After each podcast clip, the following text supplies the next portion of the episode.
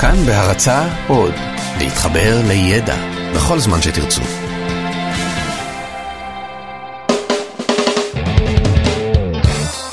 היי, אני דורון פישלר וזה המובן מאליו. הפודקאסט הזה מדבר על הדברים שאנחנו בדרך כלל לא משקיעים בהם מחשבה כי הם נראים לגמרי מובנים מאליהם מצד אחד ומצד שני הם קצת מוזרים אם מנסים לחשוב עליהם ומכל הדברים האלה אין דבר שהוא יותר מובן מאליו ויותר מוזר מכסף. כסף זה הדבר הכי מובן מאליו בעולם, אנחנו נולדים לעולם שבו מה שצריך זה כסף. רוב מה שאנחנו עושים בחיים זה חיפוש אחרי כסף. אנשים מגדירים את עצמם לפי העבודה שלהם, ועבודה זה דבר שעושים כדי להרוויח כסף. מה לעשות? אבל כסף הוא ביזארי בכמה רמות, משום שאחת התכונות העיקריות של כסף זה שהוא לא קיים. ואני לא אומר את זה בקטע היפי של יואו, תתנתקו מהחומריות, כסף זה לא אמיתי, כסף לא יביא לך אושר. לא, קודם כל, כמו שכבר אמרתי פעם, כסף לא יכול לקנות אושר, אבל כסף יכול לקנות פיצה, ופיצה מביאה אושר. אבל לא על זה העניין, העניין הוא שבמובן הכי מילולי שיש, כסף לא קיים. אבל כדי להסביר את זה, צריך לספר מאוד מאוד בקיצור את תולדות הכסף שכוללות עיזים, וזהב, ואורז, וצדפים, וכמובן, בננות. כמו שכולם יודעים, לפני הרבה הרבה שנים לא היה כסף בעולם, ואם רצינו לסחור, היה אפשר לעשות את זה רק בעזרת סחר חליפין. כלומר, אתה נותן לי תפוח, אני נותן לך בננה. אתה נותן לי מעדר, אני נותן לך בננה, כי זה מה שיש לי. אז אילו חשקה נפשי בעז, הייתי צריך לצאת אל השוק עם כל הבננות שלי ולהחליף אותם בעז. נגיד שהשער הוא 48 בננות לעז, אני נותן למישהו את הבננות והוא נותן לי עז אחת. חיים יפים ופשוטים, אין הלוואות, אין משכנתאות, אין ריבית, אין הפרשה לפנסיה, אידיליה. אבל במשתה הזאת יש כמה בעיות. קודם כל, בשביל להחליף את הבננות שלי בעז, אני צריך למצוא בשוק מישהו שא', יש לו עז, וב', מעוניין בבננות. ולא בטוח שזה כל כך קל, כי לא כל האנשים אוהבים בננות. וגם לא לכל האנשים יש עז. אז למצוא את הבן אדם שמתאים לשני הקריטריונים האלה יכול להיות די קשה. ועוד בעיה שגם אם אני מוצא אותו, זה לא כזה נוח להסתובב יום שלם עם שק של בננות וכמה עיזים שאוכלות לי את המכנסיים מדי פעם, כי קשה מאוד להכניס עיזים לארנק.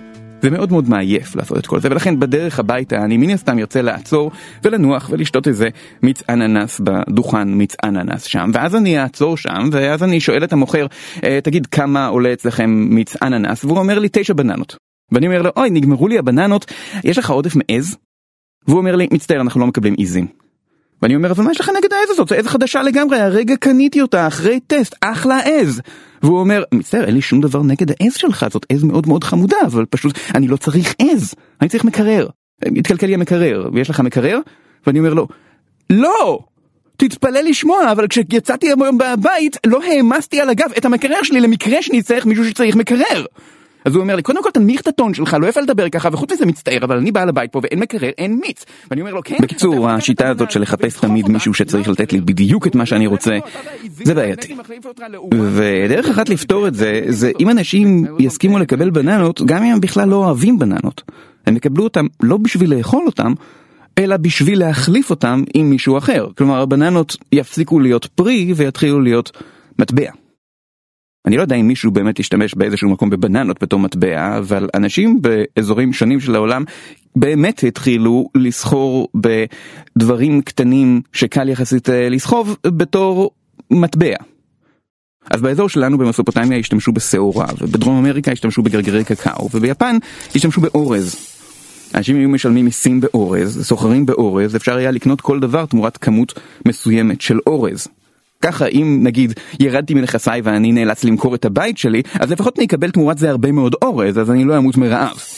או שאני יכול להחליף את האורז במשהו אחר, גם זאת אפשרות. הנקודה שבה דברים התחילו להיות מוזרים היא איפשהו בסביבות 1200 לפני הספירה, כשבאזור סין, וגם גם במקומות אחרים, אנשים התחילו להשתמש בסוג אחר של מטבע. במקום אורז או שעורה, הם התחילו להשתמש בצדפים. לא כל צדף, אלא צדפים מסוג מסוים. הצדפים היו היחידה שבה אפשר לקנות כל דבר אחר, והאושר של בן אדם נמדד בכמה צדפים יש לו. יש הרבה היגיון בלהשתמש בצדפים במקום בננות, למשל זה אה, די נוח, זה הרבה יותר קטן והרבה יותר קל מבננה, אפשר לחבר אותם בחוט וככה לעשות בקלות קבוצות של עשרה או עשרים צדפים, יותר קל לסחור ככה. אה, עוד יתרון שלהם זה שהם לא נרקבים אף פעם, בניגוד לבננות. אה, בננות נרקבות בסופו של דבר, ולך תשכנע מישהו למכור לך משהו תמורת שלולית קטנה של איכס שפעם הייתה בננה. אבל יש דבר יוצא דופן בצדפים לעומת אורז או בננות, וזה שאי אפשר לאכול אותם. אי אפשר גם לעשות איתם שום דבר אחר בעצם. אפשר לעשות מהם שרשראות לקישוט, אבל יש גבול למספר השרשראות שבן אדם אחד צריך. בגדול, אין לצדפים שום שימוש מעשי. אז אם אני באמת מוכר את הבית שלי ומקבל תמורת זה הרבה צדפים, הדבר היחיד שיש לי לעשות איתם, זה לתת אותם למישהו אחר. לצדפים אין ערך, הם רק סמל של ערך.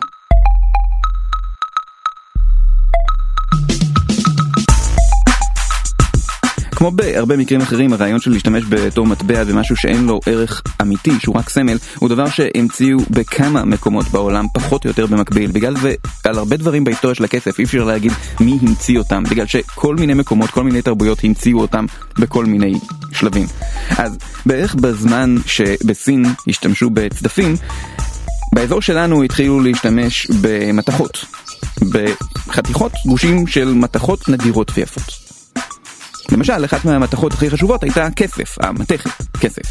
אז במקום להסתובב עם שקים גדולים של שעורה, אנשים הסתובבו עם חתיכות קטנות של כסף בכיס והחליפו אותם תמורת בננות, עיזים, מה שצריך. עכשיו בדיוק כמו צדפים, חתיכות של כסף זה דבר שהוא עמיד, הוא לא נרקב אף פעם, הוא לא נשחק, אז אפשר לשמור אותו הרבה זמן, ובדיוק כמו צדפים, אין מה לעשות איתם. אולי לעשות מהם תכשיטים, אבל זהו.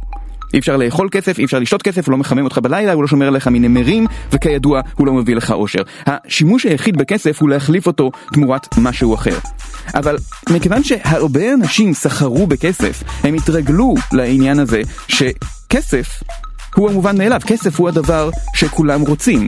הקשר בין המתכת כסף לבין סחר הפך לכל כך בסיסי, שבעברית המילה לכסף נהייתה כסף. עכשיו גושים של כסף מגיעים בכל מיני גדלים וצורות, אין להם צורה אחידה, ולכן צריך בכל פעם מחדש לשקול אותם ולתת תמורה לפי המשקל. זאת אומרת נגיד 100 גרם כסף שווה עז וחצי, אז בכל פעם שאני קונה עז אני צריך ללכת למוכר ולשקול את גושי הכסף שיש לי, לברר כמה בדיוק הם שוקלים. הם לא השתמשו בגרמים, כן? הם השתמשו ביחידת משקל אחרת שנקרא שקל. בערך 11 גרם זה שקל.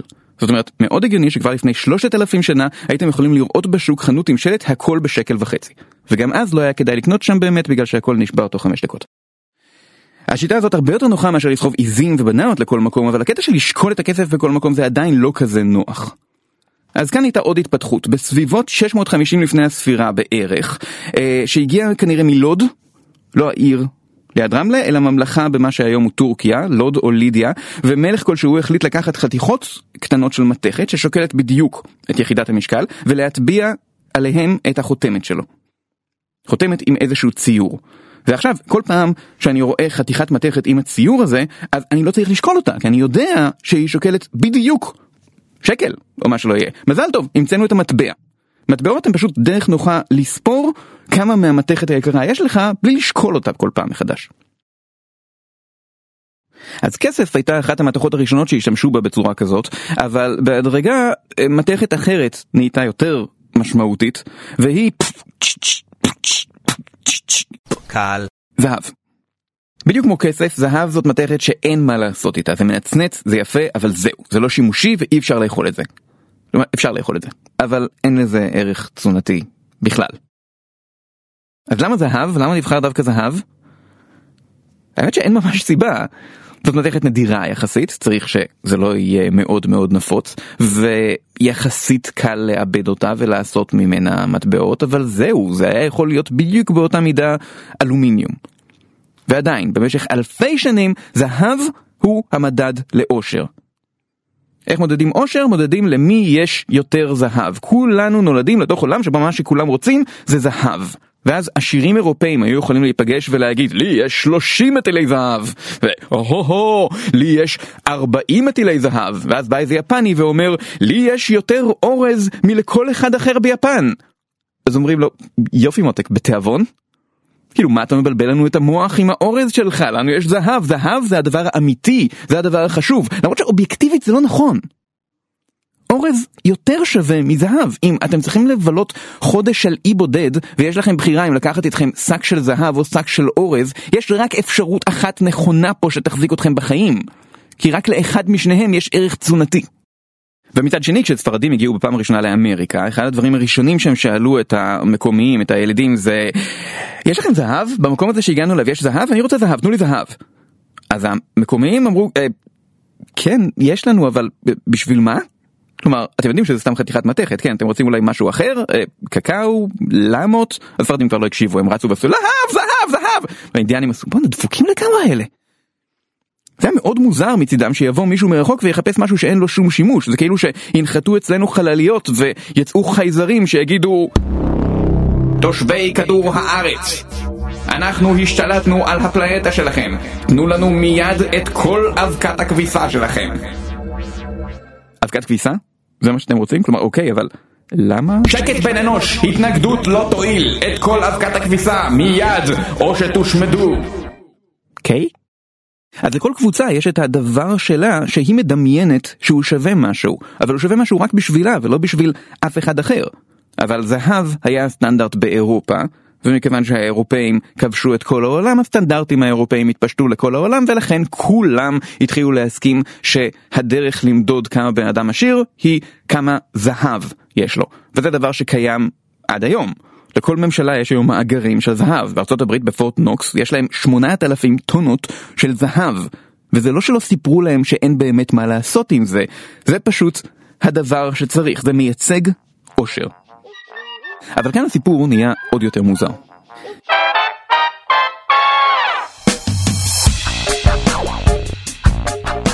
אם מישהו רוצה לקנות ממני את העז שלי והיא שווה עשרה מטבעות זהב, אבל הוא אומר, אופס, אין לי, שכחתי בבית. יש לי הרבה זהב בבית, אתה מכיר אותי, אתה יודע שיש לי, אבל שכחתי לקחת עליי, אז בוא נעשה כזה דבר. תן לי את העז עכשיו, ואני חייב לך עשרה מטבעות זהב.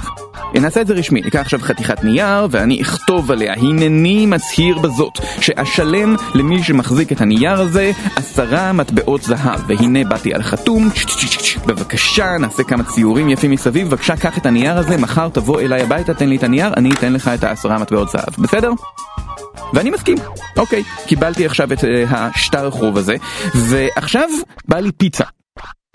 אז אני הולך למוכרת ואומר, תקשיבי, אין לי עכשיו אה, מטבעות, אבל יש לי את הנייר הזה. אה, את רואה, כתוב פה, לא שלמו לדורון פישלר, אלא שלמו למי שמחזיק את הנייר הזה, אז אני אתן לך את הנייר הזה, ומחר תלכי לטיפוס העשיר הזה, הוא ייתן לך את העשרה מטבעות זהב, אוקיי?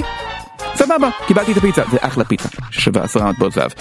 וככה הנייר ממשיך לעבור מבין אדם אחד לשני, ובעצם אף אחד אף פעם לא הולך כדי באמת לקחת את מטבעות הזהב. בעצם הנייר הזה הפך לתחליף לזהב, הוא שווה בדיוק עשרה מטבעות זהב. והעניין הוא שנייר זה יותר נוח ממטבעות. זהב זה מאוד כבד, נייר לא. ניירות אפשר להכניס הרבה מהם לארנק, ונייר יכול להיות שווה כל מה שכותבים עליו. הוא יכול להיות שווה עשרה או מאה או אלף מטבעות, כל מה שכתוב.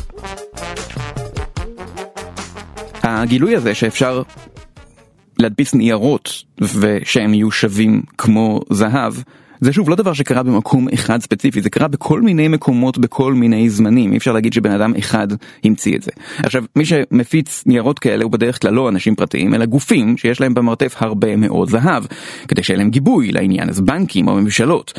אז לבנקים מאוד נוח לשמור את הזהב, שהוא העושר האמיתי, אצלם במרתף, ולהדפיס הרבה שטרות חוב כאלה, או בקיצור, שטרות. שטרות כסף זאת הבטחה של הבנק או של מחלקת האוצר של המדינה לשלם זהב או כסף למי שיביא לה את השטר הזה.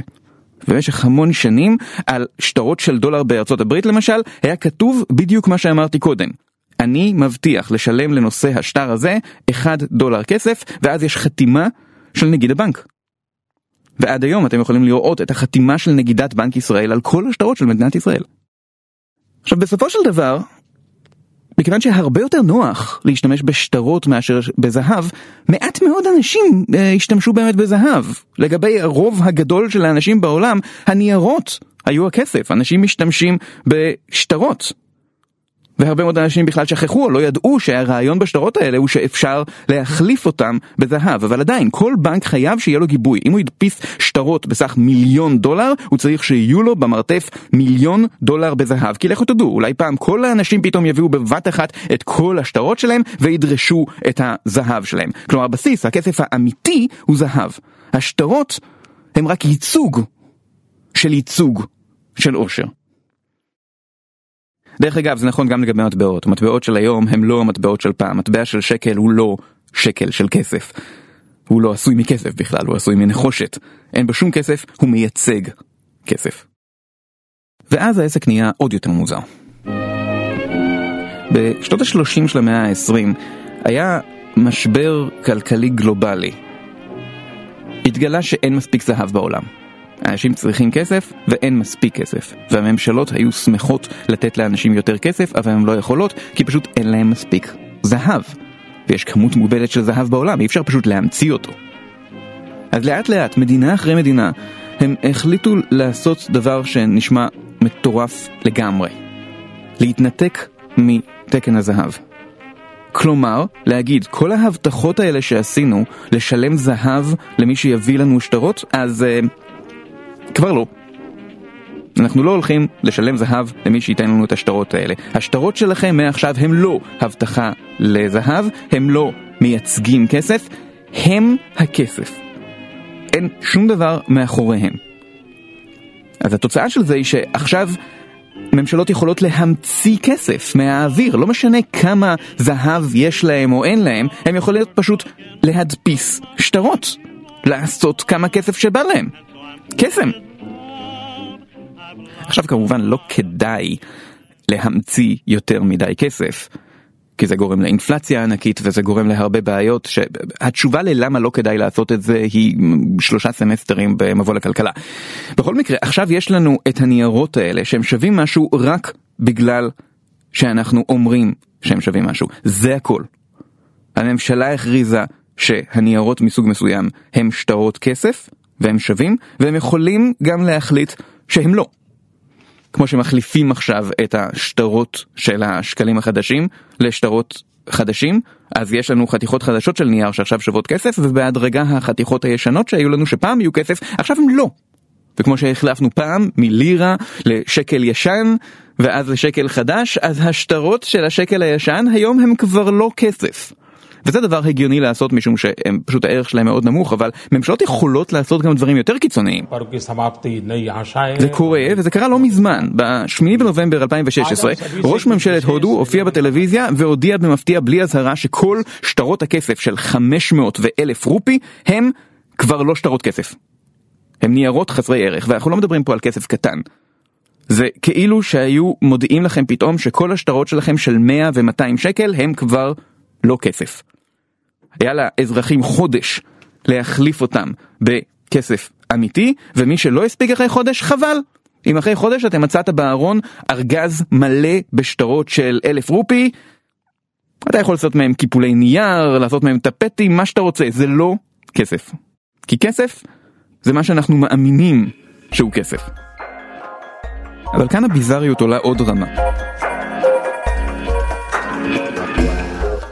שטרות כסף הם היום רק חלק קטן מאוד מהכסף בעולם. הרוב הגדול של הכסף בעולם היום לא קיים. לא בתור שטרות ולא בתור מטבעות ולא בתור זהב. הוא רק מספרים. ביל גייטס הוא הבן אדם הכי עשיר בעולם היום, נכון למאי 2017 העושר שלו הוא 88 מיליארד דולר, וזה לא אומר שיש לו בבית חדרים מלאים בערימות ענקיות של שטרות. לא, הרוב המוחלט של העושר שלו זה פשוט משהו שכתוב במחשב של הבנק, כתוב ביל גייטס וליד זה יש מספר מאוד מאוד גדול. ליד השם שלי בבנק יש מספר הרבה הרבה פחות גדול והמספר הזה מייצג את השטרות שיש לי שמייצגים את כמות הזהב שיש לי, שמייצגים את מספר הבננות שיש לי, אבל לא הבננות ולא הזהב ולא השטרות קיימים במציאות, אף אחד מהם לא קיים, קיים רק המספר הזה. רוב הכסף היום הוא לגמרי דמיוני, הוא לא באמת קיים. כשאני קונה משהו בצ'ק או באשראי, זה אני אומר למוכר, אתה נותן לי עכשיו את הדבר הזה, ובתמורה בוא נדמיין ששילמתי לך. והוא מסכים לזה.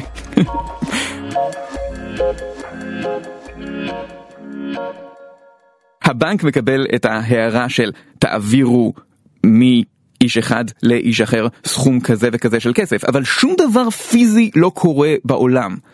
הבנק לא מעביר מכספת אחת לכספת אחרת מספר מסוים של שטרות, הוא אפילו לא מעביר אותם מצד אחד לצד שני באותה כספת. הכל נשאר בדיוק באותו מקום, הדבר היחיד שמשתנה זה המספרים שכתובים במחשב של הבנק. כשאני הולך לבנק לבקש הלוואה, אני בעצם מבקש מהפקיד, בוא נדמיין שיש לי עשרת אלפים שקל, מה דעתך? ואם הוא מסכים, אז הוא אומר, אוקיי בסדר, אני מסכים לדמיין את זה, ואז הוא כותב במחשב, יש לו עשרת אלפים שקל, ויש לי אותם! שום זהב לא נוצר, שום בננות לא נוצרו. הדבר היחיד שהשתנה הוא המספר שכתוב, ועדיין המספרים האלה הם הדבר שאנחנו חיים לפיו. כסף הוא ייצוג של ייצוג של ייצוג של עושר, אבל זה מה שיש.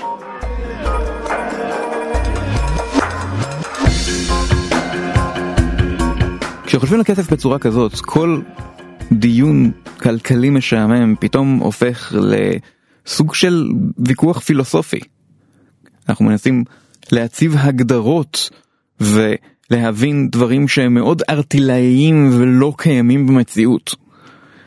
ולחשוב על זה יותר מדי עלול בהחלט לגרום א' לפרנויה וב' לרצון עז לאכול איזה בננה. כי אולי לא מושלמת ונרכבת, אבל לפחות אין שום ספק שהיא שם.